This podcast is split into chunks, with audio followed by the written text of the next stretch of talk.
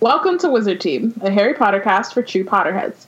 Usually each week we discuss a chapter from this Harry Potter series, but today we're doing something a little different. I'm Bayana. And I'm Robin. Today we're doing another bonus episode. In this episode, Cousin Connie is here to take us down memory lane as we discuss pre-Deathly Hallows series before we start Book 7, Harry Potter and the Deathly Hallows. Yeah. Announcements. Use the hashtag WizardTeam on Twitter to follow along. You can also tag and follow us at WeBlackInNerds. And become a Patronus or send us a cheering charm. You can go to blackgirlscreate.org/donate. If you want to support us but don't have the funds to do so, or even if you do, rate and review us on iTunes. And subscribe to our newsletter, follow us on social media, and join our Slack channel. You can find out about all of those things at blackgirlscreate.org. Boom. Okay.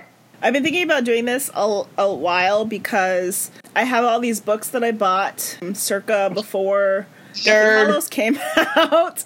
So, I have these books that were, there's one, it's like the Ultimate Unofficial Guide to the Mysteries of Harry Potter. So it's like a series of these people wrote that had it was a chapter by chapter. It's basically what you guys do, a chapter by chapter analysis of the books, but breaking down what people's names mean and this little thing comes back from this chapter previously, and sort of putting all those little things together that we kind of always realize later.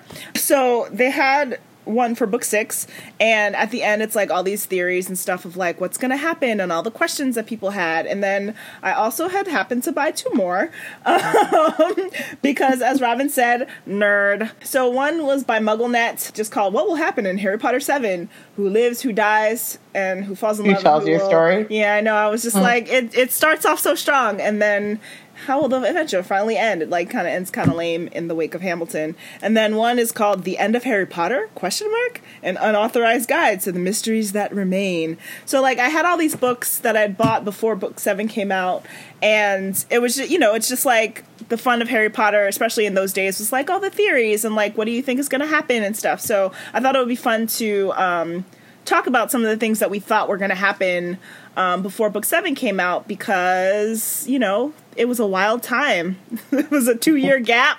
We had plenty of time to think of all the sorts of weird theories and thoughts and figure out what was going to happen in the end, and some of it was right and a lot of it was very wrong. So I just picked a few things that we can sort of talk about what we thought and what we were thinking was going to happen versus what actually happened. After Half-Blood Prince ended, what do you guys remember, was your biggest, most burning mystery? You were really excited to find out what was going to happen. I was trying to figure out how it was that I still wasn't believing that Dumbledore was dead, so I was what... Obviously, he's about to break out of this tomb. And, come through, haha, motherfucker, you thought, get about my office. So that's mostly where I was at the time of the first go-round. Yeah, that was a big one. I was, we talked about, I was very much on the what is Snape, because I did not believe that he was Death Eater Supreme. I really thought that what we were going to find out was that he was going to, he was playing both Dumbledore and Voldemort for the fool, and was going to come over and be I am the new dark wizard supreme, and that Harry would have to defeat him or we would get a whole new book series. I don't know how she going to drop this and then we going to wrap it all up in one book. Yeah. That would have been really interesting. Bam, book 7's over. Voldemort is defeated. By the way, whole new series, spinoff. Harry got to defeat the new Dark Lord Snape. That would have been fascinating, actually. At the end, you turn to the last page and it's find out what happens next in our new series. No one knew about it. Yeah. Neville Pompey. Beyonce dropped, years before Beyonce was dropping stuff. Right. Neville Longbottom and that greasy-haired bastard. Oh, my goodness. Yes. Have it all, centered around Neville or Hermione, even. Yeah, I really didn't buy... the thing too, and the reason why I'm so glad that you're here, because I didn't know about, I still don't think I knew about MuggleNet at this time. It was the only fandom thing I was doing, so I would just read that they had essays and stuff a lot, so I was reading the the essays and the theories and stuff. So that's the only reason. That's the only fandom adjacent thing I was really doing. Yeah, I think, like, I don't know why. I think I went on, like, one of my rereads is when I really got into all of the, like, fandom, like, sites and all these things. Yeah, and because in that original read, I never even thought of, like, I think I would look for, like, Harry Potter, like, wallpapers, maybe. Even if that, like, when it came to, like, Harry Potter and the internet. Yeah. The internet was solely a place where I went to find, like, concert recordings of NSYNC or Tony Luca and, like, talk about NSYNC and think about NSYNC. So, like, the fact that, like, there would be any other fandom or that even, like, the internet existed for anything beyond talking about NSYNC was just, like, very foreign to me. Like, I honestly, like, NSYNC was my first fandom. Interesting. Like, the whole, like, and just in terms of, like, having a community of people and strangers that you talk to about something. I never did that for anything until college. Like, talking to strangers on the internet was just not a thing that I did before Twitter. And so it's interesting that, like, you had that one thing, but, like, now here we are with this big thing that was such a big part of our lives. But, like, we all, as we've discussed plenty of times, we did it so individually. And so it's just so interesting that, like, you still had that experience, just with, like, a different thing. But it wasn't really the same. It wasn't like I was talking to other people about, it was more like, oh, there is a, like, recording of NSYNC performing a cover from a concert in Germany in 1997, 1992, and I gotta get my hands on it. And, like, who knows? Have you heard about this thing? It was very transactional, even. It wasn't like, let's talk. Like, because there were no theories to talk about. There was nothing beyond, like, bitch, you thought you were married to JC. Little did you know, like, he's taken. It was probably, like, the most interaction I had with them beyond, like, find me that thing. Yeah. Where is that thing? There's a picture of JC with a panther and I need it. Oh, my. There is. It's from J14. It was on my wall. You know, my wall? It was all. I remember your wall. It was all a blur. I don't remember any specific images. Yeah, it's funny because I think I may have found. I don't even remember.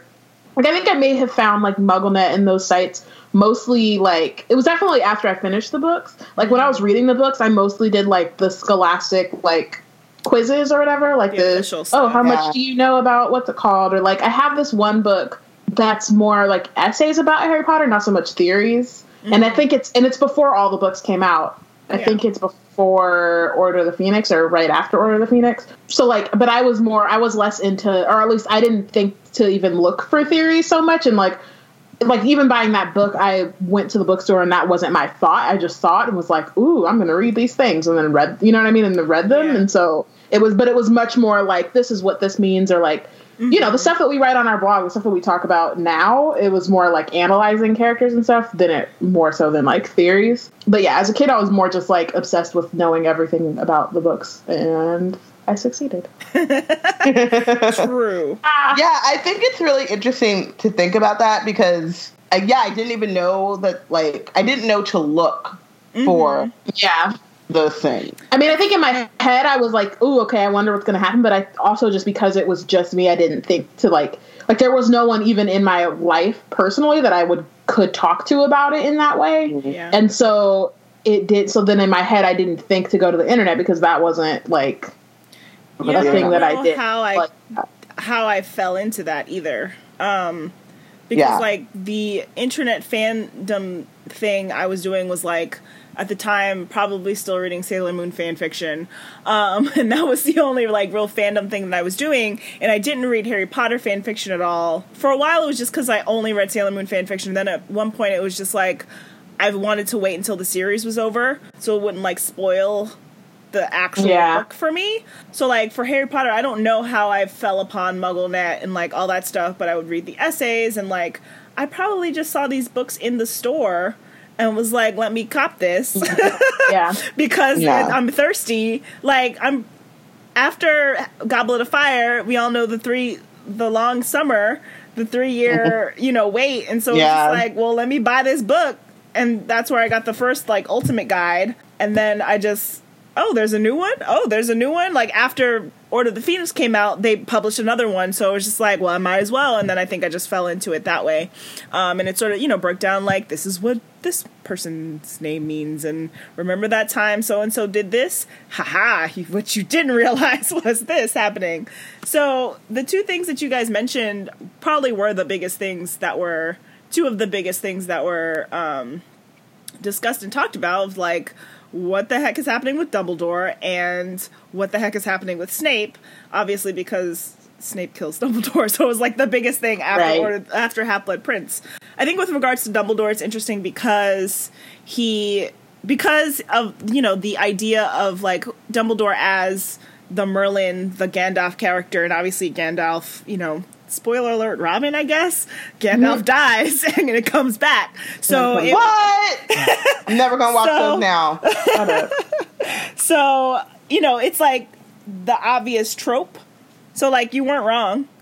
One of the books that I was reading was like, Dumbledore, obviously, you know, the theory was like, Dumbledore faked his death, Levit Corpus, to make him fly off the tower. You know, he's so good at magic, like some spells, some potions, a distraction. And then the idea of, like, Fox doesn't show up until after he's already dead. And the book made a point to say that, you know, Fox shows up in the Battle of the Department of Mysteries and, like, takes the killing curse for Dumbledore. And then, what, but he ain't show up this time? Like, why? Fox seems to, like, know when he's needed. So, like, why didn't he show up this time? It's like, because Dumbledore ain't really dead. Like, because he wasn't needed. It wasn't needed. And which is true. Right. And so it's just interesting. And it's just like, oh, well, Fox obviously shows up in the chapter after, but, you know, that could be a red herring, a misleading thing. So, you know, everyone was sort of like, Dumbledore ain't really dead. Why would he really be dead? I mean, it's funny because I didn't even try to think of, like, ways that he couldn't be dead. I was just stuck on, like, it's not possible for him to be dead. So, like, I don't, whatever. Like, I was like, I don't need an explanation. Like, he's just not dead. Like, he just isn't. Yeah. That's really funny because I, like, as you're, like, saying all these things, I kind of remember, like, why, one of the things, like, reasons why, like, I never read fanfic or anything like that was because I was always, like, thinking in my head, if J.K. Rowling didn't write it, it doesn't matter and it doesn't exist. How times have changed. But I used to, like, be very, like, very much a stickler about that. Like, just not even really, like, interested in other people's theories that way. But I do remember, like, having a conversation with someone, like, in real life, and them being like, Dumbledore's not dead. And I was like, but he is, though. We went to the funeral. Like, you saw that, you know. And maybe it's because I also, like, didn't grow up reading Lord of the Rings or watching those movies. Or I think, like, I really think that before Harry Potter, my biggest, like, book that I would read and reread was Jane Eyre and Pride and Prejudice. So people died and they were just dead. And like, well, like, for me, it was the thing is it wasn't even like, because I, you know, reading it now, obviously I understand the point of Dumbledore dying, and I think it's really powerful that he does die. And like, there's, you know, for me, it was like, I mean, I was I don't know, however old I was. And we also, and like, you know, we've seen other people die in the series, and like I had read other books where people die. So like, I understood that. It was less of like, it was less the death than it was Dumbledore. Yeah. And, like, by the time Deathly Hallows came out, I had accepted that he was dead. It was really just, like, when I finished Half-Blood Prince that I was like, no, it's not a thing. It didn't happen. By the time the next book actually came out, like, I had fully accepted and was like, he's dead. You know what I mean? So, I was ready for anything. I feel like I was ready for anything to happen. Which is why I was reading the theories, because it was fun to sort of see what could happen and then see which ones were true, I guess. But I understand what you mean, Robin, because that's why I didn't read fan fiction, because I was just like, no, it's not real unless it's what she wrote. I didn't start reading fan fiction until college. And that was just because I wanted to read more about the Marauders. I didn't read. Same. I only did it by college because I had finished the one. Yeah. No, I literally you read one. I think I had done a reread of the books. It was like the last reread I did before we started Wizard Team. And when it was done, I was just like, but the Marauders. So then that's why I went into fanfic. But that was literally like 2014, maybe 13 or 14. And that was the first time. Yeah. Yeah. I think for me, it's really about, and then I want to get into the actual theories, but like for me, it was really about the idea of like, we didn't see anyone in the series up until Dumbledore faked their death or, I mean, at the most, people like we had Peter Pettigrew, who people assumed were dead, but like he didn't. I mean, he faked his death. He faked his death. Like he didn't like. I mean, I guess the magical trickery he did was turn into an animagus, but I don't know. I guess I just wasn't thinking about Peter. But it wasn't like a part of the world where people would like die and come back, or like you know what I mean. And so that's what would have made it mind-blowing. Like, right. Which is why it would have been a good twist if that happened. But in my very, I guess, literal brain of like, that's not a thing that exists in this world. He's dead. Yeah. It was more about what does that death mean for like Harry and how does that, like, how do we get a resolution? Because I was also just like, there ain't no way no like stupid ass 17-year-old's gonna defeat the Dark Lord. Right. Because I was also just like, we're supposed to be, I was so unimpressed by Harry, like, and his like, wait, like, yeah, he stumbles into victory and success, but like, at this point, we're like entering a war and there are contingencies and like, there's no way that these adults are going to be as incompetent as they have been for the past 6 years. Like at some point, like, competency. Like at some point, like this 17-year-old isn't going to just trip and fall into defeating the Dark Lord. Ah, little did I know. And then the thing with Snape, it was obviously like no one knew. No one could be really sure which side he was on. Although the books that I was reading were just like, he's totally, a person for good and... He's gonna, really? Yeah, like one of the theories in one of them, I forget which book it was, but it was like, he's gonna stand up to Voldemort in a dramatic way during the climax, and he's gonna help Harry, and what was it, drop his occlumency and sort of reveal to the Dark Lord that he is on Harry's side. And just like, well, hold up a second, he's still a Slytherin, guys. Like, he's not a Gryffindor. Right. Like, but he was also on the good side, still just such a jerk. Like, yeah, like he's never not been a jerk. Yeah. Like, I don't get it. I feel like I'm taking crazy pills. No, it's also interesting because I recently went to the Harry Potter exhibit and someone was talking. Show off. Shut up. It's right in the city. Someone was talking, like these people were talking to each other about Snape, and the guy was just like, well, he redeems himself in the end, and the girl was like, no, he doesn't. I was like, she's right, he doesn't. Yeah. But like, it's just interesting that like people still truly believe that what happened, like he absolves himself. But at the point of Half-Blood Prince, we don't really know the stuff about Lily, so we don't really have as much evidence of why he would be on the good side. Like, there's no real, besides, I know obviously we've talked about how the Lily thing is still kind of weak, but it's still like, I wanted to talk about that on this recording too, because it's still the big thing of why he is, on the good side. Not redeemable necessarily, but still like chooses a side. But some of the books did guess that he was into Lily, which I found interesting because one of them was like, I found it so interesting that you guys were finding that interesting. I always thought that. Right. But as the book notes, the only reference to Snape and Lily in the same context is Snape's worst memory. So like, there's no other reason, unless like, kudos to you for like close reading that scene and being like, there's something there, because like otherwise they're just in the same class, so like there's no actual like it could have gone the other way, like there's no it doesn't predestine them. Petunia does say before Deathly Hallows, doesn't she say like that boy? Yeah, everyone thought it was James. Really? Yes. Yeah. Because Harry thought it was James. Yes, and he's not described. It's just like that black-haired boy. It's literally just No, like, not even black-haired. It literally just says that boy. That awful boy. Yes, that awful boy. I think it was where it's like it makes sense for it to be have been James because he's annoying and a wizard, and she's not into that. So like everyone thought that was James, and there was no real reason to think. I am. You knew or something. You read that and thought it was Snape. Yeah, because of the way that she's like, don't think I don't know how you've been hanging around with them Death Eaters. Like, it was very much like they had a relationship. No, like, that happened in the Deathly Hallows. What are you talking about? That happened in the Deathly Hallows. First memory when he's like, when she goes to rescue him or whatever, and he's like, I can do it myself, and calls him the Mudblood.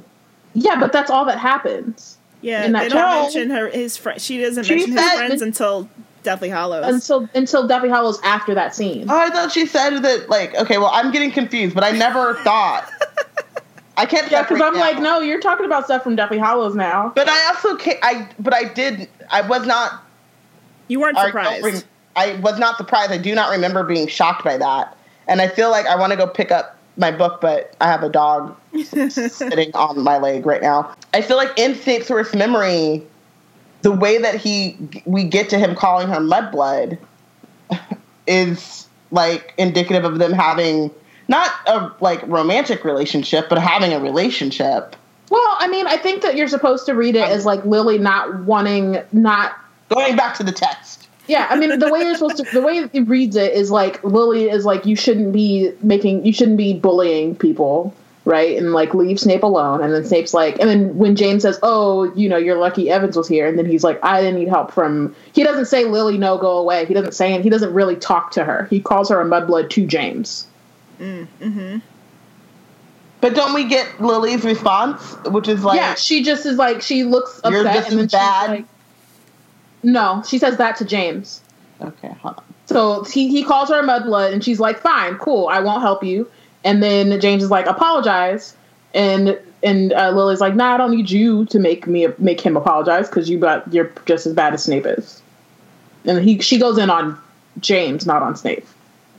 Yeah, and then what you're thinking of does happen, but we don't reveal that until the Princess Tale, where it's like afterwards he meets her at her common room outside of the Fat Lady, and it's just like, I'm sorry. And she's like, no, don't think I haven't been paying attention to all the who your evil friends are. Yeah, so that does happen later, but it's still like the fact that you weren't surprised is fine, and like clearly other people were thinking the same thing.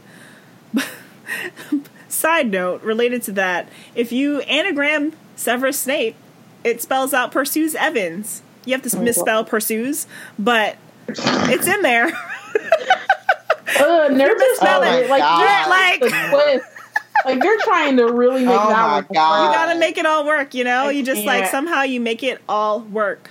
I do remember this wasn't really in my like throwback reading, but I do remember there was a big deal made of. So in Order of the Phoenix, one of the boys that at the beginning, Harry and Dudley are, like, arguing on a playground, and I think one of Dudley's friends' names was Evans, and it was a big deal that it was just like, oh, Evans? Isn't that Lily's last name? I think, or maybe it was, like, after, we don't learn her name until, her maiden name until Half-Blood Prince. That's Order of the Phoenix. It is Order of the Phoenix? Yeah, because he says, you're lucky Evans. Yeah. James like calls her Evans. Obviously, yes. But like when you first read it, we didn't know her name until that scene. So like you open the book, oh Evans, and then later, oh Evans, and then you're like, wait. Everyone was just like, is this some unknown relation? Like, could they be the same? Blah blah blah blah blah. And it was just like a big deal. And at some point, Joe had to be like, obviously not more than one last name. But it's a Muggle person who's, like, connected to Dudley. It's like, it could have technically been a cousin. Yeah, I personally would, like, ain't nobody but the Dursleys around. Because if there was any shred of blood anywhere. Right, yes, absolutely. He still ended up at the Dursleys. Absolutely. I'm setting this entire thing on fire. It's a burnt mission. Let's stop now. And that's part of why, like, it was a big deal, because it was like, well, if there's another Evans running around here, why was Harry sent to the Dursleys so specifically? And it was like, if it was a reveal, there would have been a, you know, like a reason behind it of like, oh, they're secretly evil or whatever. Like, you know, this is how we do. So yeah, those are Snape and Dumbledore, obviously two of the biggest ones. Did you guys have theories or care at all about who R.A.B. was? Did you immediately know it was Regulus? I think it's what's interesting is, like, as I'm thinking about it, like, these are, like, my reactions to maybe, like, the end of Prisoner of Azkaban on, I'm, like, more clear on. But also, like, I was young, so I think in my head, I very much was like, oh, shit, don't know who that is, but didn't, like, immediately be like... Like, I, honestly, I just assumed it was some person we hadn't found, like, thought of yet or heard of, because... And probably, I want to say, because we were just reading, like, the last chapter of Half-Blood Prince, there's a part where, like, Hermione goes and looks when she, like, is looking for it, and she's like, I found these other names, but they don't have any connection to. So I, honestly, I probably just forgot about Regulus. That was Which I think was probably what she was counting on, to be honest. Definitely. Yeah, I definitely thought a lot about R.A.B. I don't think I ever thought it was Regulus, and I think I forgot about Regulus, but I... Again, yes, I had a whole thing about how Snape was going to come and, like, usurp Voldemort as the Dark Lord, and R.A.B. was going to be like, hi, I'm a full-grown adult who's been silently fighting against Death Eaters and dark magic this entire time, and I'm actually the real hero. Harry, you can go child now. Like, I thought, like, I don't know, like, if he was going to meet R.A.B., like, in Deathly Hallows, and they would team up. Be some, like, old, wizened, like, dude, in a been, like, cave. Like, it's been, like, amazing.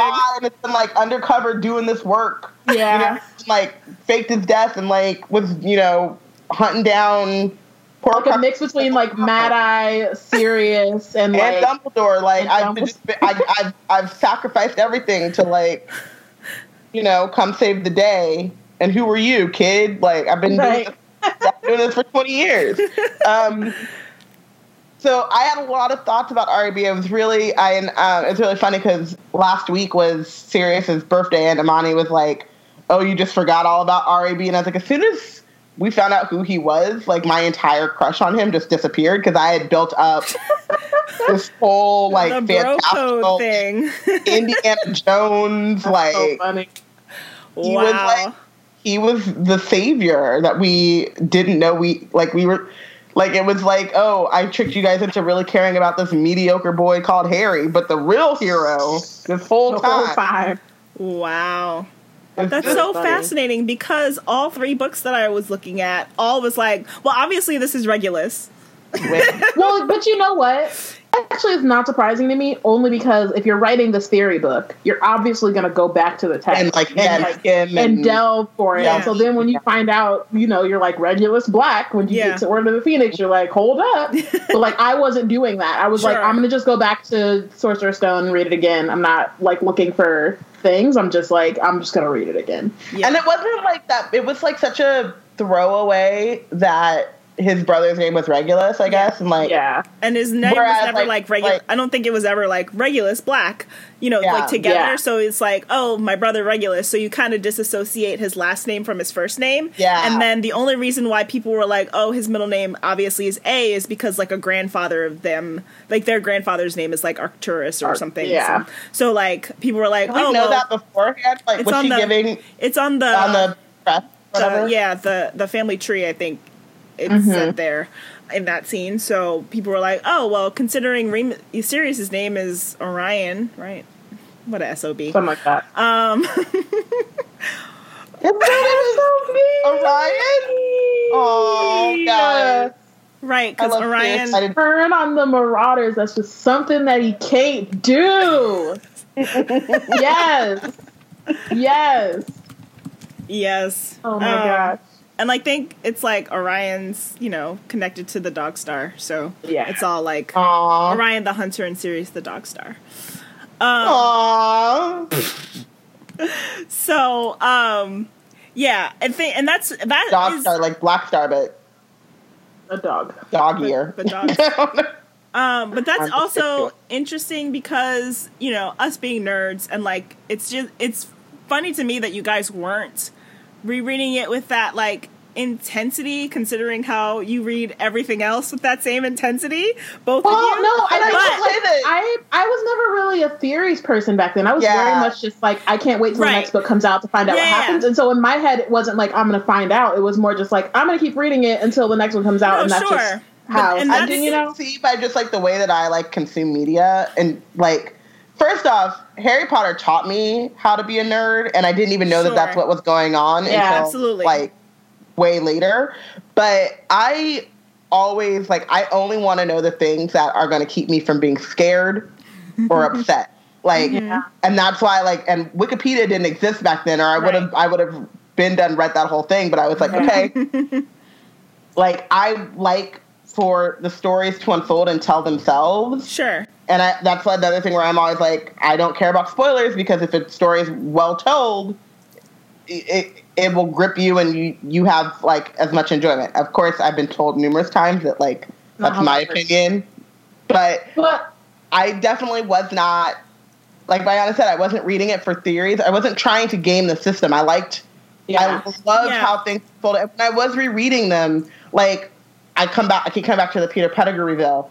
I loved that reveal, and then when I went back to reread them, I would see all of these, like, Easter eggs or the forward, like, what's it called? The foreshadowing. I would see all the foreshadowing and appreciate it through hindsight, but, like, that didn't make me want to go back and, like, hunt for foreshadowing for something that hadn't happened yet. Yeah, and I mean, like, I honestly didn't start thinking about theories or any of that stuff until Game of Thrones, like, just in my head, or like, honest, like, until Game of Thrones / until we started doing this, where, like, now we actually think deeply and critique and all that kind of stuff. Like, honestly, I was just reading it. Like, it's one of those things where it's like, oh, I made my, like, hobby my job, and now that's, like, now I do think about those things, but at the time I wasn't doing that. And, like, even with Game of Thrones, I didn't, like, make up my own theories, really. I was just like, oh, there's theory. I was just open to reading or, like, you knew about fandom at that point. Yeah, exactly. So it's different versus, like, as a kid, like, reading it, I was just like, nah, like, in my head, obviously I had things where I was like, oh, maybe this will happen or maybe this will happen. But I didn't, like, I wasn't searching for the clues for it. If that makes sense. And I only bring that up in terms of, like, I don't know. I feel like in this day and age, especially with social media and with, like, you know, these clickbait articles or the 24-hour news cycle and the idea of, like, trying to figure out a thing and then people publishing content about it in order to get people to continue to engage with the thing constantly. And so, I don't know, I just find it interesting in that way of, like, I feel like there's a discussion around that idea of, like, you know, all these clickbait articles and all this stuff kind of, or, like, trailers spoiling things and, like, the idea of, like, not trying to consume too much of it before you see the thing. And I don't know, there's just something, like, you're right, like, Harry Potter is one of those things that kind of introduced me into analyzing something with that intensity, and I don't know, I just think it's interesting because when I read something now, and I'm looking for, looking for theories or whatever, I forget that there are people who are not doing those kinds of things, and who are watching something just with no critical intent.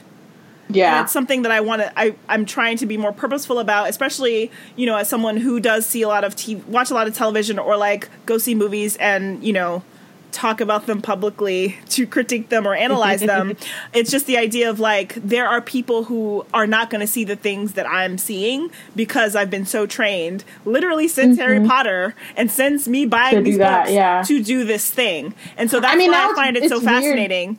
Because it's weird too, because now once you turn it on, you can't really turn it off. Turn it off, and it's not. You can, and it's like can, but you can't. It's less of a It's less of a I'm watching this. I think it depends on what it is, but I think it's also like there are things that are always going to jump out to you, whether you decide to, like, talk about them or think about it or whatever. It's still, like, I've had so many moments where I'm reading something just like on my own for my own enjoyment, and one thing will happen and it'll take me all the way out because I'm like, well, what's going on? Like, why are y'all doing this? What kind of choice is that? You know what I mean? Like, I immediately get into that as opposed to, like, and, like, critiquing it as opposed to just, like, okay, whatever, like, I'm just reading it. But, like, that as a kid, I was not like that. My brain didn't do that. Yeah.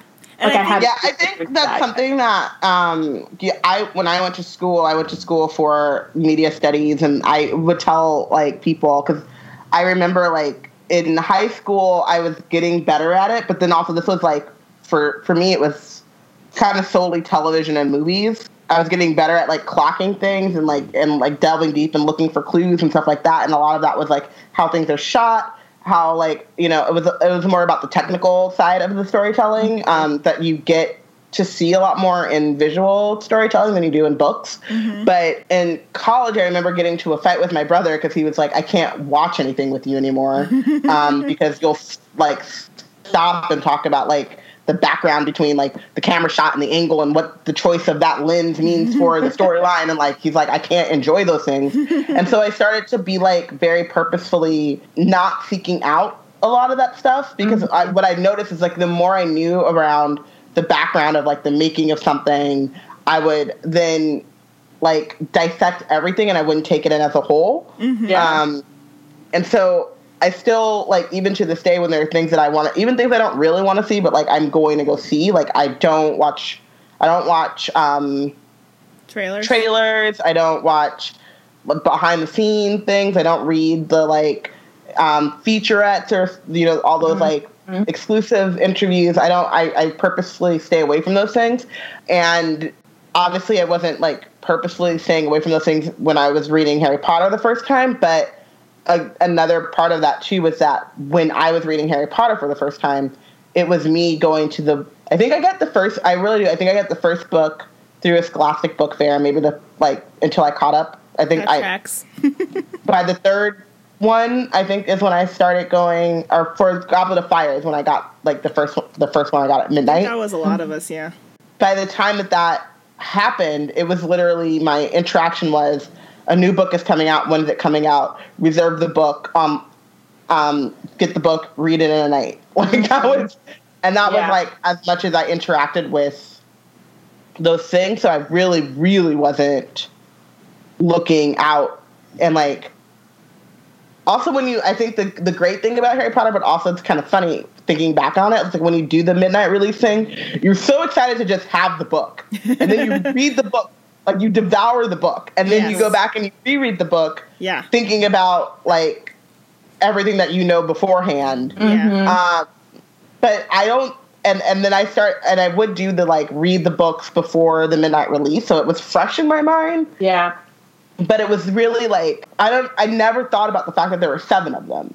So like, I was like, this is the book, you know, like whatever the release was, like that was it. And when Deathly Hallows came out, it was very much like, oh my God, this is the last book. The getting the book was like the thing that was highest on my mind. Yeah. Like yeah. actually like getting the physical book. Yeah. And then anything else beyond that was like superfluous. Yeah. Mm-hmm.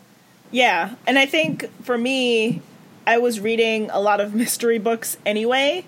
And so, like, part of reading mysteries and reading a lot of them is trying to, like, see the clues and analyze the yeah. stuff. So then when there's, like, this whole big franchise. I'm in the middle of, like, a right. binge of cozy mysteries. And now I'm like, oh, yeah, like. Well, what does that mean? Especially yeah. because, like, one of the, you know, like, the whodunit. Yeah, exactly. The whodunit idea, the Chekhov's gun thing. Like, I really love a good Chekhov's gun. Like, if you put a gun on the table, you gotta fire it before the end of the play.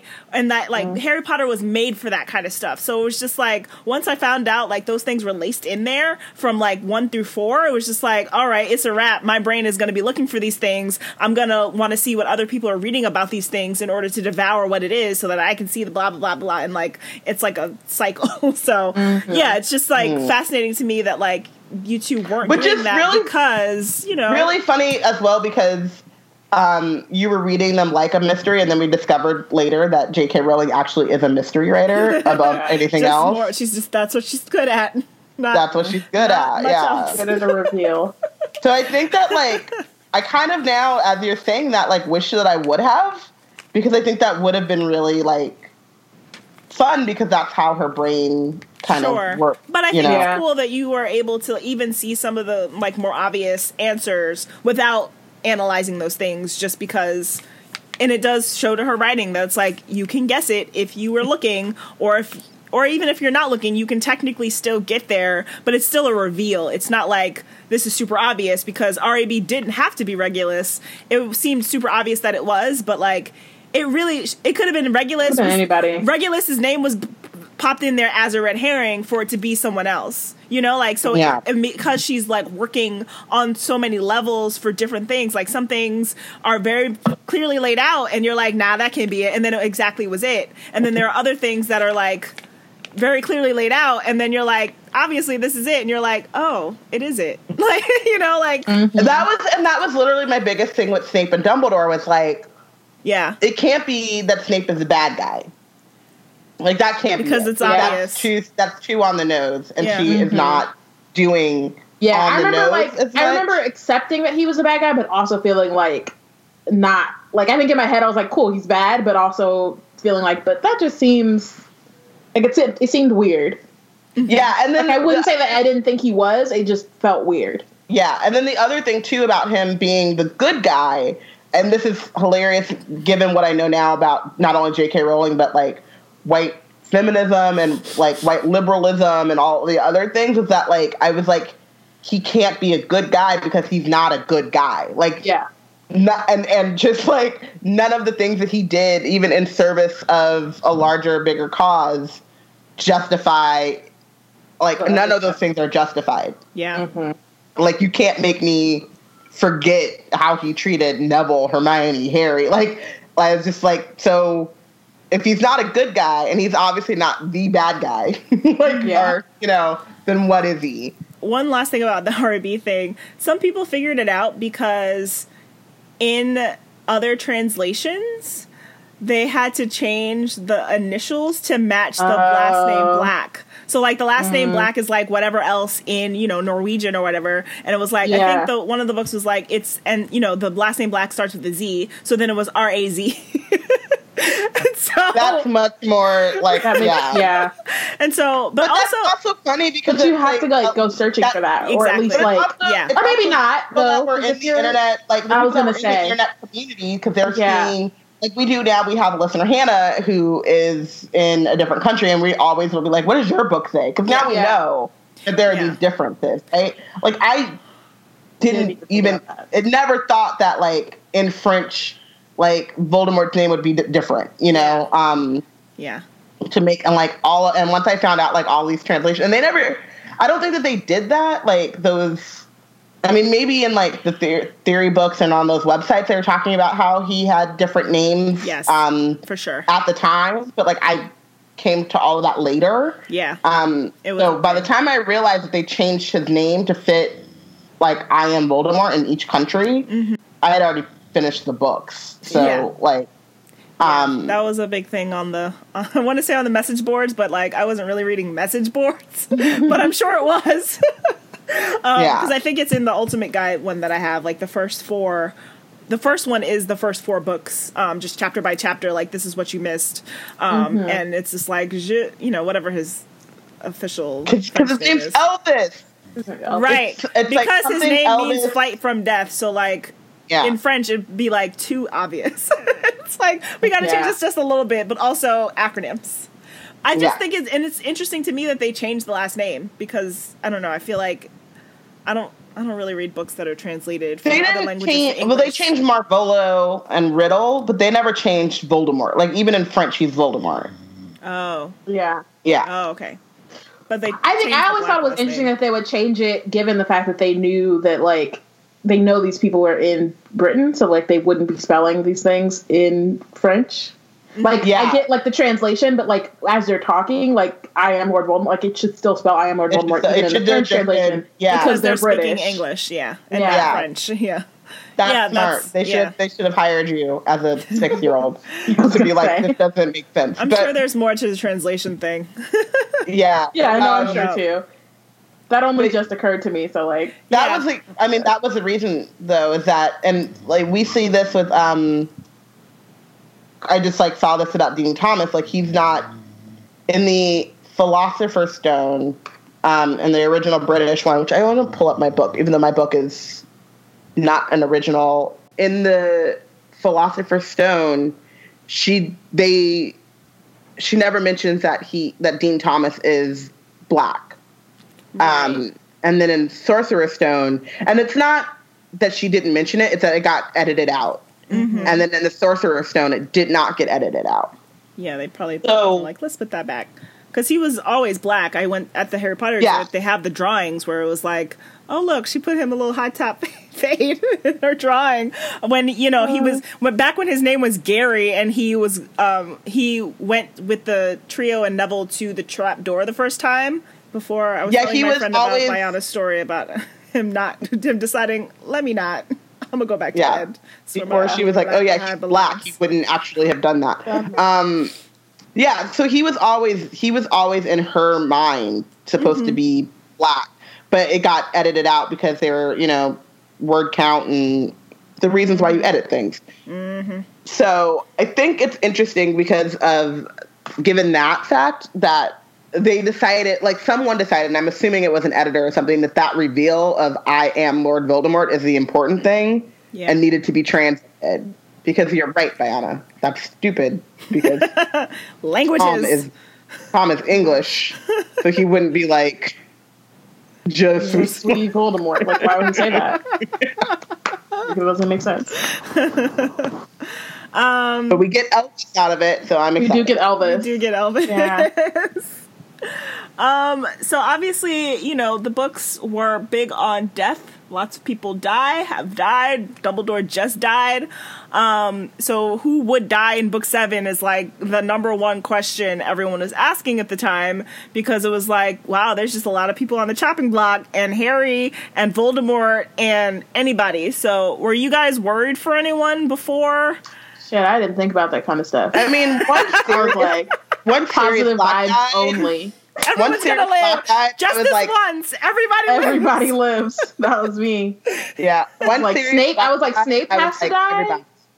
Right. Go. Yeah. I think for me it was more on I was like, obviously Voldemort's dying. Like that's just like, but that's not even a thing. It's just it had to happen, right? Like I think I was like, Snape has to die. That was really it. Like I didn't that was it. I was like, everyone else is good, so they should win. I was like, not to say that I didn't think anyone would die, but I didn't I wasn't even ponder it. Yeah, no. I think that I literally was like, everyone is up for grabs, nobody's safe.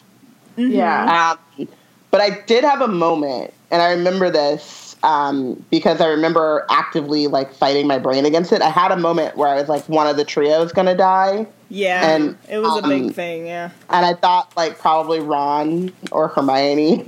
Mm-hmm. I mean, I guess that's the whole trio, but I thought probably Ron. And then I was like, well, what if they kill Hermione? And then I was just like, no, it's not going to happen. And then I just, actively fought against it. That. Yeah, and then I was just like, that's not going to happen. Yeah, I was very nervous for both of them, but had the same sort of, let me just not even put it into my brain because, no. That would just be awful. Yeah. Yeah. I do not remember thinking that Snape was going to die, though. Hmm. Because he was going to be the new Dark Lord, maybe. That's why I just, Right, yeah. It was the spinoff. He has... Yeah. His contract isn't up. Yeah. We've got more to do here. He's contracted for 4 more movies. Exactly. Yeah. So that was one that I was... once I started reading the book and, if we were getting into chapter 20 and he hadn't made his move, I was like, okay, maybe I'm wrong. Such a wasted opportunity. Right. But, better than Cursed Child. Oh, God. What? I said it would be better than Cursed Child. Who? Oh, never mind. You were really good at that. I took you too seriously. I forgot who you were for a second. It's I haven't met you. So yeah, definitely Snape and Voldemort were sort of the top 2 people who definitely had to die. Did anyone think that Harry was going to die and stay dead? Everyone thought it. I don't think I thought about it. I just honestly I don't want to think about it. I don't know. I feel like he's 50-50. It was just a straight toss. One of the books says, What Will Happen in Harry Potter 7 by MuggleNet has a list of people with odds on what they thought, whether they were going to die or not. And I don't actually understand odds very much because I am a words person and not numbers or math at all. But Harry has a 4-1 odds of dying. Harry will inevitably come face to face with Voldemort, and that's a very dangerous thing to do. There are many fans who believe that while Harry will vanquish the Dark Lord, he'll also die himself, and that's a scenario that can't be ruled out. We believe Harry will win his battle without sacrificing himself, however, and so his odds reflect this. And so I don't know if... He can't win none done without sacrificing himself. Right. Yeah. Like, I don't know if those odds include him dying and then also coming back. Like, both things happen.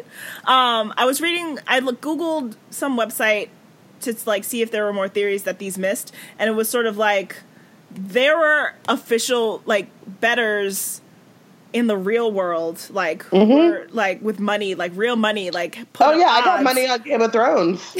On Vegas. In Vegas. I mean, yeah, I think what's actually funny is, like, again, I don't know if it's because I'm older or because it's just a different situation where, like, I think it's because it's George R. R. Martin, so you just know folks is gonna die. Yeah. So, like, it's different than, like, I knew people were gonna die in Harry Potter, but it felt a little more abstract, or, like, I didn't want to think about it, whereas, like, with Game of Thrones is very much like, well, that shit, like, he done already killed this person in this horrible way. He done already stabbed homegirl in the gut. He done slit her throat. He done chopped his head off. Like, at that point, you're like, all right, so everybody, and then you got the zombies coming through. Like, they all die. Like, that's everybody just what die it is. The like, only person to me the prequel to the zombie apocalypse. Right, the only person to me who can't die is Jon Snow, and then killed him. So I was like, I don't know what. To do about I don't know that. You know, I'm like, has Arya died? No, but like, you know, she probably will. I'm pretty sure everyone's dying at the end. Yeah. Like, honestly, I kind of feel like, and then the dragons like just take over. Well, no, this is a tangent, but because Game of Thrones is an allegory for global warming, like in my head, the only way this story can end is if the White Walkers win and everybody's dead. Like, I would like for that to happen, yeah, but I think that if it did happen, I would not be, I'd be like, you know, game recognized game. Be like, touché. I mean, and this is the thing, is I was just talking about Game of Thrones, because I found out when I started going to Vegas with my brother for March Madness that they literally vote on anything. You can vote on Top Chef. You can vote on you can bet on Top Chef, you can bet on Project Runway, you can bet on anything.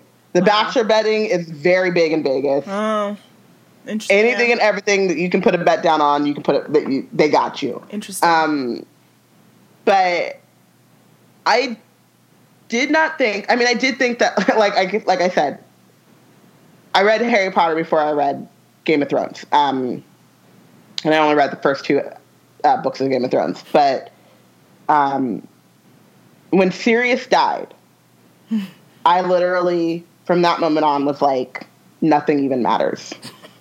Oh, that's how I felt when Order of the Phoenix movie came out.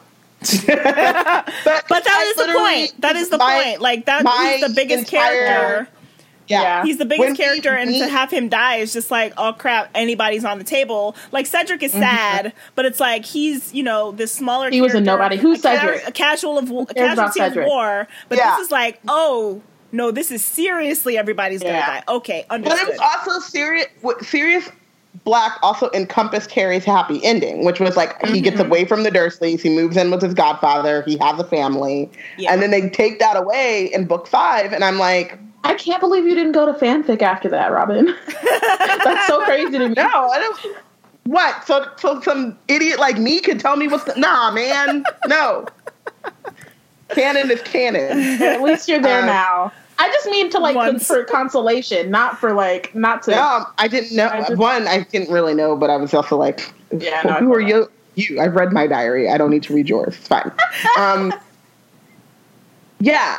I think that with the other deaths, I was very much thinking about who in the order do we know that could die that wouldn't just be harmful, like emotionally devastating, like, not harmful, but just like just mean, which is like what I still to this day think that Remus was. I think Remus was just mean. It wasn't true. Like. We didn't get anything, especially because she has admitted to like not like it didn't. She killed him because she saved Arthur in Order of the Phoenix. Like, I mean, whatever her reasons were. Stuff about like wanting Teddy to be like the parallel to Harry, which is some bullshit. Like, leave Teddy alone. You can think of that after you kill Sirius. Exactly. I mean, absolutely. Remus. You know, like absolutely. You can say that, but like that's not something she thought of first, and then was like, "Oh, that means I have to kill Remus." It was like, "Oh, let me stab the knife in and twist it." Yeah, probably it happens. She didn't think about killing Remus from the beginning, because then his entire story wouldn't have been so sad. Yeah. But right. I also think that, like, because I'm thinking about, like, somehow I, like, when I'm writing and somehow how things, when sometimes when things just come to you. You're and it's also not brutal. Yeah. Not even that. It's not even, like, death specifically. Not even, you haven't even read it, Robin. So true. The point is not necessarily changed, death, Robin, but there are sometimes moments where, like, ideas come to you and you're like, nah, I can't do that shit. I'm not doing that. And then it grows in your head, and then all of a sudden you have all of these justifications for why that shit would work, and then you're like, well, shit, now I gotta do it. You know what I mean? So yeah, you can retroactively make things work. And I don't know how her, I was like, I don't know how her brain, like, right, really justified that when it should. Really don't know how her brain works. It's totally possible that it came to her and she was like, nah. And then as, like, she was writing, it was just becoming more and more clear that that was what had to happen. I still don't agree with it, because, like, Remus shouldn't have died. But, like, yeah. I will say I accept his death, and I can't even talk about Jesus. Can't even talk about the twins. So, yeah. Like, I can't. And Hedwig.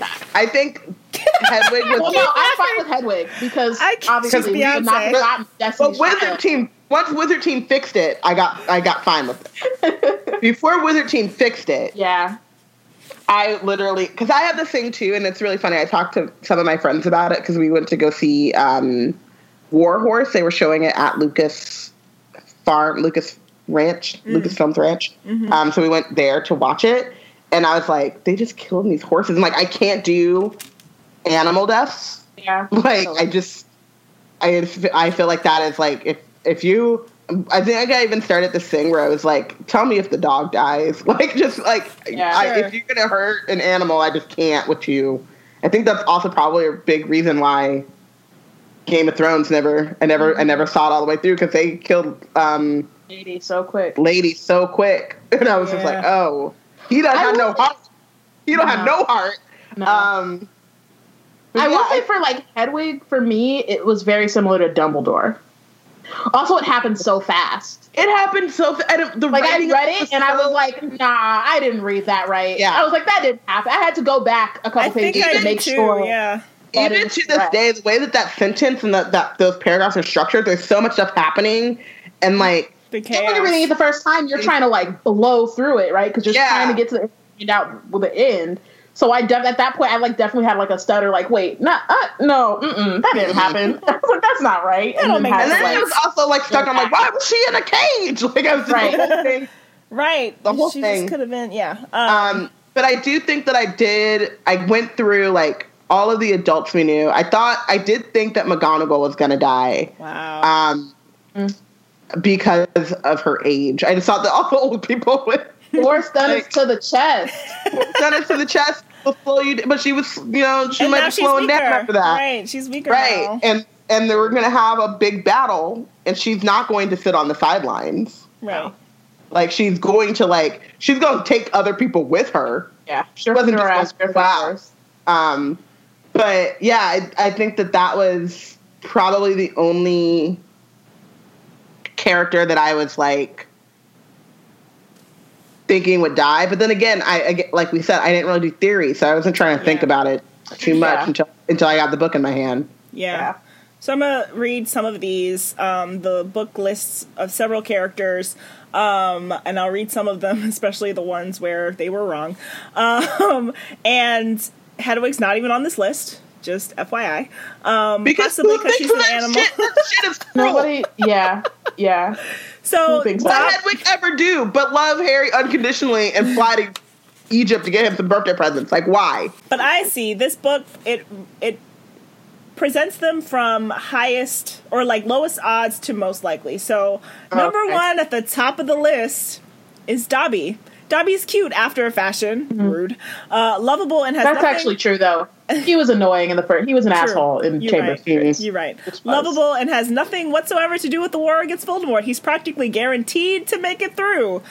Lies and fallacies. Guaranteed to make it through. Then it goes Dudley, 80 to 1... McGonagall 80-1. J.K.R. has already played the death scene card with McGonagall when she was hit by 4 stuns to the chest. It does not say it that way. That's what happened, that's what happened, though. When she was trying to save Hagrid from Dolores Umbridge's goons, has an important job at Hogwarts as a new headmistress, and J.K.R. isn't likely to kill it off another head quite so soon. But she's not even the headmistress when we open the book, so... But no one could have known that. Nobody would have known that, yeah. Vernon is 60-1. He's just, like, not involved, really. Petunia, 60-1. Luna was pretty safe. Bit part character, rude. Used for comic relief. Rude. And killing people isn't funny. She's not really involved in the war, and thus is very unlikely to get the axe. That's not even true. But not involved in the war. That's not true. She was there in the Department of Mystery. She fought at the end of the Half-Blood Prince. Like, I'm offended. I'm also offended, guys. Like, I'm very confused. How they do like, all this shit and find all these theories and delve all deep and then say she's not involved. Not involved. I'm confused. I'm also confused. She was also in book 6. That's like, what I'm saying. Trolling the corridor. That's what I'm saying. When we left. Yep. She was already in that. She was involved in the pre-battle of the battle. Absolutely. And then it's like Percy, Fred and George were both 50-1, which, you know, Fred isn't involved in the war, which is also a lie. Why do they keep saying not involved? Yeah, because that's not even true. Like, he's a Weasley. Everybody's involved. It's a war. He's actually literally a part of Dumbledore's army. Yeah, he's part of Dumbledore's army and Order of the Phoenix. Like, it's a war. What do you mean not involved? Are you living? Right. Lack of involvement means less risk. Fred and George come bundled together, so their risks are reasonably the same. Hurts. Tonks is 25-1. Tonks is perhaps the first character on the list who has any realistic chance of dying, which is just fallacies, but whatever. She's an R, though. And I mean, like, first. The fallacy of her being first. Yeah. This language, this is a MuggleNet book, isn't it? I'm pretty sure it literally no involvement is. In the war. Is, yeah. No involvement in the war. What does that mean? Especially, in a practical sense? Yeah. Like, the war is, like, we just had a skirmish or a battle. It's not a full battle, but we just had, like, an encounter at Hogwarts. We've had an encounter at the Ministry of Magic. Involving many of these characters. Also, but, like, are you alive? Are you magical? Right. Are you a mix? Have like, you picked a side? Right. Are you a half-blood? Are you muggle-born? You're involved. What are you talking about? Yeah. The only people that I guess you could say have no involvement in the war would be the Weasleys, but they're the fucking Weasleys. They're involved. They've been involved. They've been involved since Ron sat his ass down next to Harry Potter. Next to Harry Potter. Even before that, Molly's brothers were literally in the Order of the Phoenix and like killed in the Order. Like I just, it's in their veins. I mean, I guess you could say Neville. But even Neville, who wasn't. I mean, we find out that he's one of the 6. I know, but I'm like, we find out that they could have been Neville, right? Don't we find that out in Half-Blood Prince? Yeah. Well, no, we find that out in Order of the Phoenix. Yeah, but still, like, he's still involved. Like, he's still and Half-Blood Prince is when we figure out that there were. Oh no, you're right. Order of the Phoenix. So somehow Tonks is the first one on this list who's really in danger. In terms of the storyline, however, her death will achieve nothing. And so she will only certainly survive. It's true. Her death achieved nothing. It only achieves something once she has a child, so. Facts. To move on to someone else's, some man storyline. Wow. Charlie was 20-1. The patriarchy is so ingrained. Yeah. Why would Charlie is the one who don't have no involvement because he barely exists. He ain't even in the Europe. I mean, not Europe. Somehow he's ahead of Fred and George, and he's not even in the country. He's not in the country. Okay. Then there's Bill, who's already suffered by the hands of Fenrir Greyback, so he was 12-1. Okay. Hermione was also 12-1. Her JKR isn't afraid to kill off major characters, but this would probably be a step too far as Harry's close friend. She'll always be a target, also because she's a muggle-born, but, you know, Made by blood. Wait, did they not say that? No, it does not say that. They didn't say because she's a Muggle-born, she's got a target on her back? Doesn't say that. Because she... Yeah, it doesn't reference her blood status, just that Harry's friend, she'll always be a target, which is why she's higher than some on the list, so it's only connected to her relationship to a man. Ron and Harry, however... But that's not, like, I mean, you know, but I'm saying, that. Like, yes, absolutely, yeah. But I'm saying, like... The book, also, this book could have still like included her blood status to at least give her some individuality. Mud blood in the second book, she's been being called a mud blood since the second book. Yep. That's true. Mm-hmm. What do you mean?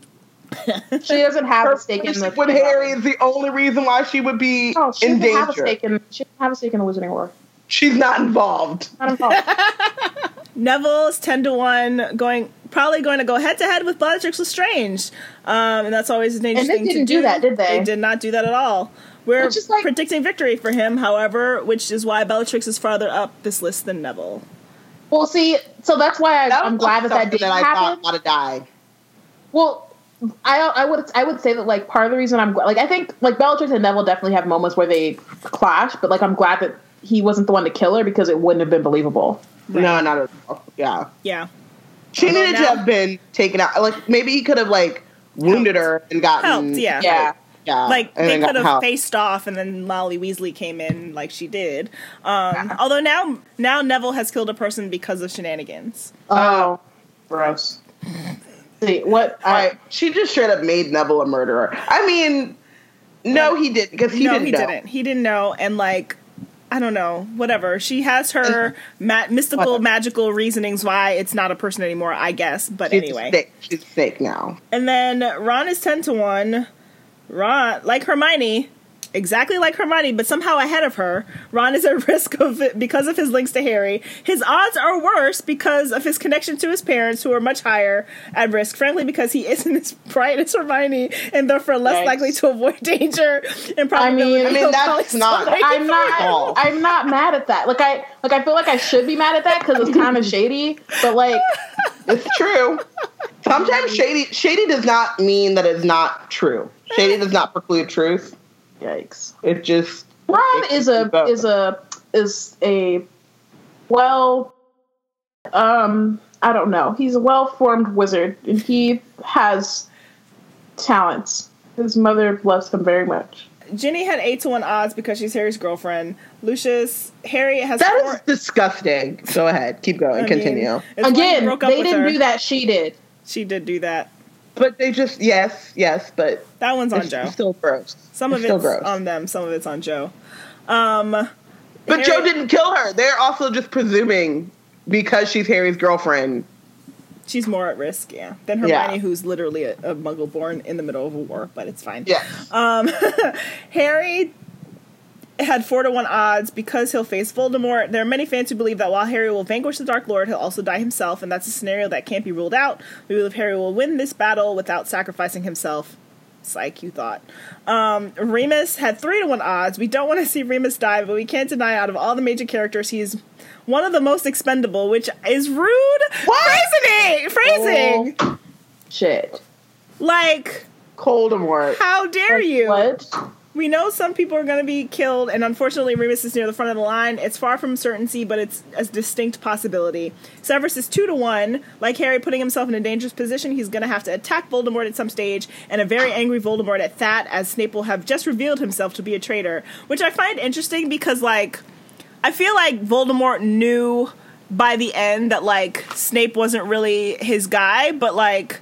It wasn't because Snape was like, it was me or anything. Like, till the end, Snape was like, let me go find Harry. I'm going to bring him to you. Like, he was trying to play his cards till the last minute, you know? Mm-hmm. And so I just find it interesting. I don't think Voldemort knew. Voldemort ever knew. Right. No, when Harry tells him, and then and then he's like, oh, well, he dead anyway, so. Oh, right. Yeah. That's right. I think he was so divorced from any kind of, like, loyalty to beyond himself at that point. Like, Absolutely. He was like, you got to go because I got things to, like, I have the check-off list. Yeah. Checking things off my list and you went away. You've passed your usefulness. Like, I'm here. I'm in charge. charged. You being whatever you were to me doesn't matter anymore. So yeah, I was thinking about that and couldn't remember if Voldemort ever like knew in that last moment. But to the last moment, Snape was just like, no, yeah, let me find the boy. I will bring him to you. I need to tell him secrets, but I will bring him to you. I do love the fact that we didn't have that big, like, it was I, and yeah. Because it wouldn't have made sense because we've already done that. Right. We've already done that. It was I, the Half-Blood Prince. It was I, Lord Voldemort. It was I, you know, they've done that. So, like, having him do that would have been, and it doesn't make sense for a Slytherin. Like, that's a Gryffindor move. Yeah. Even though you just said it happened to a Slytherin twice, but still. But I think it's in a different context. It is than, a different, like, big reveal versus, like, you asked me to reveal. I don't know. It's different context. Different context. Are we, for sure. We just got to the end of the. Yeah. I think also, I do love the fact that Voldemort was just like, whatever. He was never your man. Like, all right, but he's dead now, so. He's dead, so I mean. Am I supposed to mourn? Because I killed him. Two birds, one stone. Was he he was my man when I killed him. He's still dead. Moving on. Dead as a doornail. Hagrid was 2-1 odds, which makes me so sad. Same reasons as Lupin. Hasn't really done anything to deserve to die. But haven't. Why are they so rude and shady? Except to have strong role left in the story anymore. You don't even know that. Like, not important anymore. This is why I didn't do none of these. Because what? MuggleNet. Both Martha. Was there another one? Do we have another like fandom site that released a book? Because these souls. Yeah, the other two. I don't know if they were from websites though, but. And then I don't know if they have odds.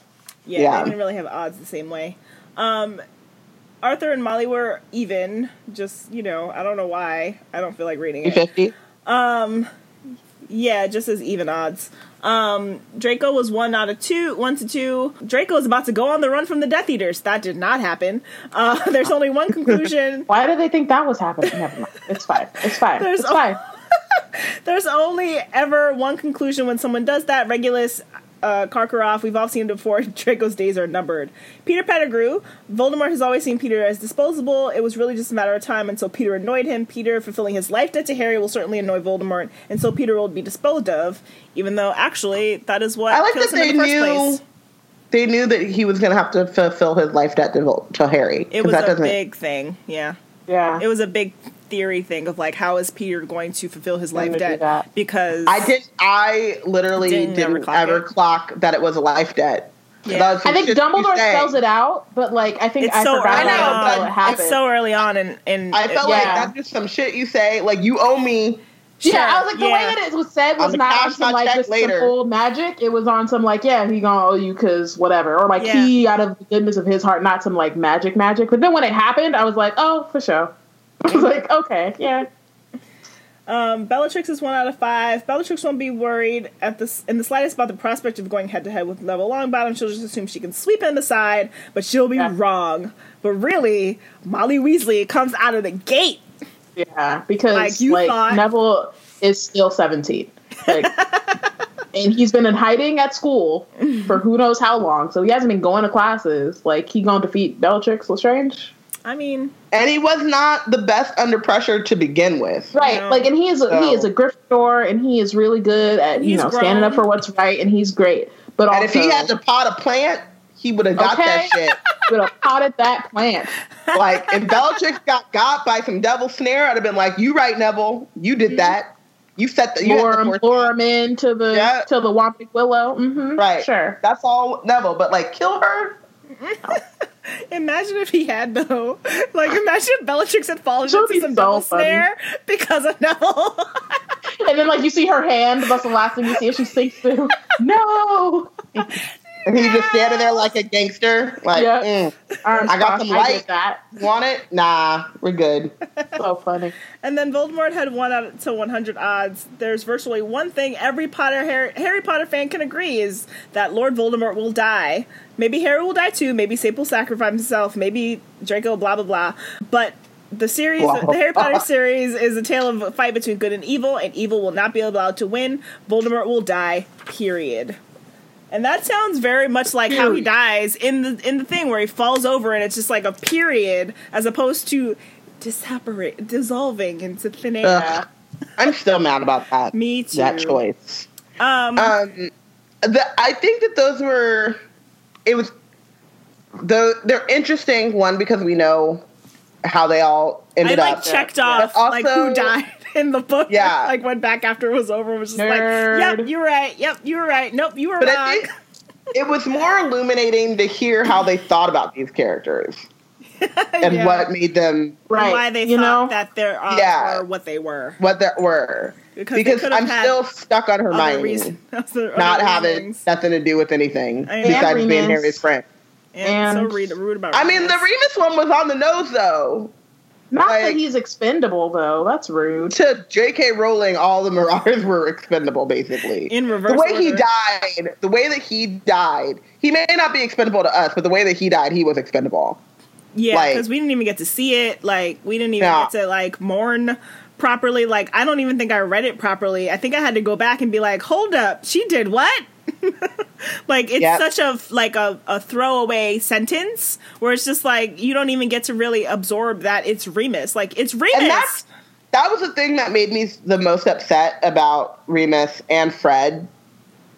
A little less with Fred, but like when Sirius dies, when Dumbledore dies, we get like the emotional weight and we get like the impact that has on Harry. And for us, like we've grown accustomed to these, we've grown to love these characters, we've grown accustomed to them. They're important to us. And so to have it just be like and then there's Remus and Tonks on the side, they're dead. Oops. Yeah, the Remus and Tonks one, it was very like, what? Especially Remus. Like Tonks, whatever, because Tonks ultimately becomes is a plot device for Remus. But like we didn't see James die. Actually, we did see James die. We see Peter go back into the die. We see Peter die, and we don't see Remus die. We see, obviously we see Sirius, but like Remus has been there the whole time. And honestly, since before Prisoner of Azkaban, Prisoner of Azkaban is a story about Harry and Remus's relationship, not Harry and Sirius's. They don't get that until later, and so then that the fact that Remus just gets like kind of tossed off to the side, very frustrating. Like in a long list of other people who died, it's just like, I get it in that, you know, in the moment Harry's feeling very numb to all of it, and that's part of the point of like he goes off into the forest and stuff, but still it was unnecessary. The only thing that like came out of it was like, you know, this nice scene, which is not nice, but like, I don't know, the emotional weight of the Resurrection Stone scene. But then that made me even more upset because I'm like, he's so important enough to Harry to show up in the Resurrection Stone, right? But not for us to like reckon with his death properly. Not even die, but like reckon with the death. Like it was just like, and then over on the side there are two bodies. Oops. Mm-hmm. One had pink hair, one had sandy brown hair. Like she almost didn't name them. Right. Yeah. Cool. We should probably get to MVP and Bench. I know we had like way more to get through, but now it's been some time. You know, I can come back and talk about Horcruxes and Hollows. Probably we'll that chapter. Later. Probably that chapter where it's Horcruxes and Hollows, and Harry's like, "Which one should I go after?" So we can do it again and talk about like what people thought the Horcruxes were going to be, and like what people thought about the Hollows super early on. So, Oh my God. Sorry. I'm just going through the ones that we didn't get to, and Jesus, there's. There are three books worth, and that's not all of the things. Those are the things that I picked. So, how do you want to do MVP benched? I don't really know. Joe is benched. I'm going to MVP Connie for having these theory books and having the idea for this bonus episode. And thinking about these things, because as we talked about in length at the beginning, I sure as hell wasn't thinking theories and checking off lists and looking at any of this stuff. So I'm going to MVP Connie for that. Yay. I'm such a Hufflepuff. I'm going to MVP Sirius Black for being the original SOB. Yay! I'm gonna MVP these writers. There are a lot of them. I'm not gonna MVP the MuggleNet people because of their list, but props to MuggleNet.com for having books for me to read. Props to David Langford, who wrote The End of Harry Potter, and props to Galadriel Waters, assisted by E.L. Fossa. That's a Harry Potter-ass name right there. I know. Well, Galadriel is Lord of the Rings. Yeah. Obviously not her real name. And Professor Astri Mithrandir, also. Oh, yeah. Also Lord of the Rings. These are some heavy Lord of the Rings fans here. Yeah. Which, I mean, probably would have been the first... Like, they would have been their equivalent of Harry Potter of like, oh, what's going to happen? Yeah. Let me analyze the text because I know that the author is placing all these Easter eggs and references to previous things into this text, so let me analyze it. Like, Lord of the Rings is the OG version of that. Well, after the Bible. Which is where most of these people get their references from anyway. Exactly. Who's benched? Joanne for killing people and killing Remus. Yeah. I'm mad about it again. Yep. I mean, I've been on kind of a streak here with our bonus episodes of benching Joanne and Universal Studios. Both of them. Sit down. This is rude. Yeah. And also the fact that like y'all came back to this story. Nope. And that's you're like, about. Nope. Don't do it. I'm just gonna be mad. I'm still mad about it though. No. And you mean Warner Brothers, not Universal? Yeah, I do mean Warner Brothers. Don't do it because you're going to make yourself mad. There's no point. Studios have nothing in that park but a store. It's so like you ain't got nothing but stuff for me to buy. That's right. Okay, so thank you for listening. On Wednesday we will resume our regular schedule. Who did you binge? J.K. Rowling. Oh, okay. Yeah. On Wednesday, we'll resume our regular schedule, and we'll be discussing Chapter 1 of Harry Potter and the Deathly Hallows, The Dark Lord Ascending. Make sure to read and follow along. If you want to join the conversation on Twitter, add us at WeBlackInNerds. Use hashtag Wizard Team. Obviously, y'all know where to find Connie, at Constar24. If you don't by now, that's mostly on you. It must be your first episode. That's your fault. Yeah. But beyond that, you're famous, so, like, y'all should just know her through, like, she's a household name. No, not at all. How dare you? Yo, grandma didn't tell you about Constance? What's wrong with y'all? That's crazy. Crazy. Anyway. Low information readers. Bye.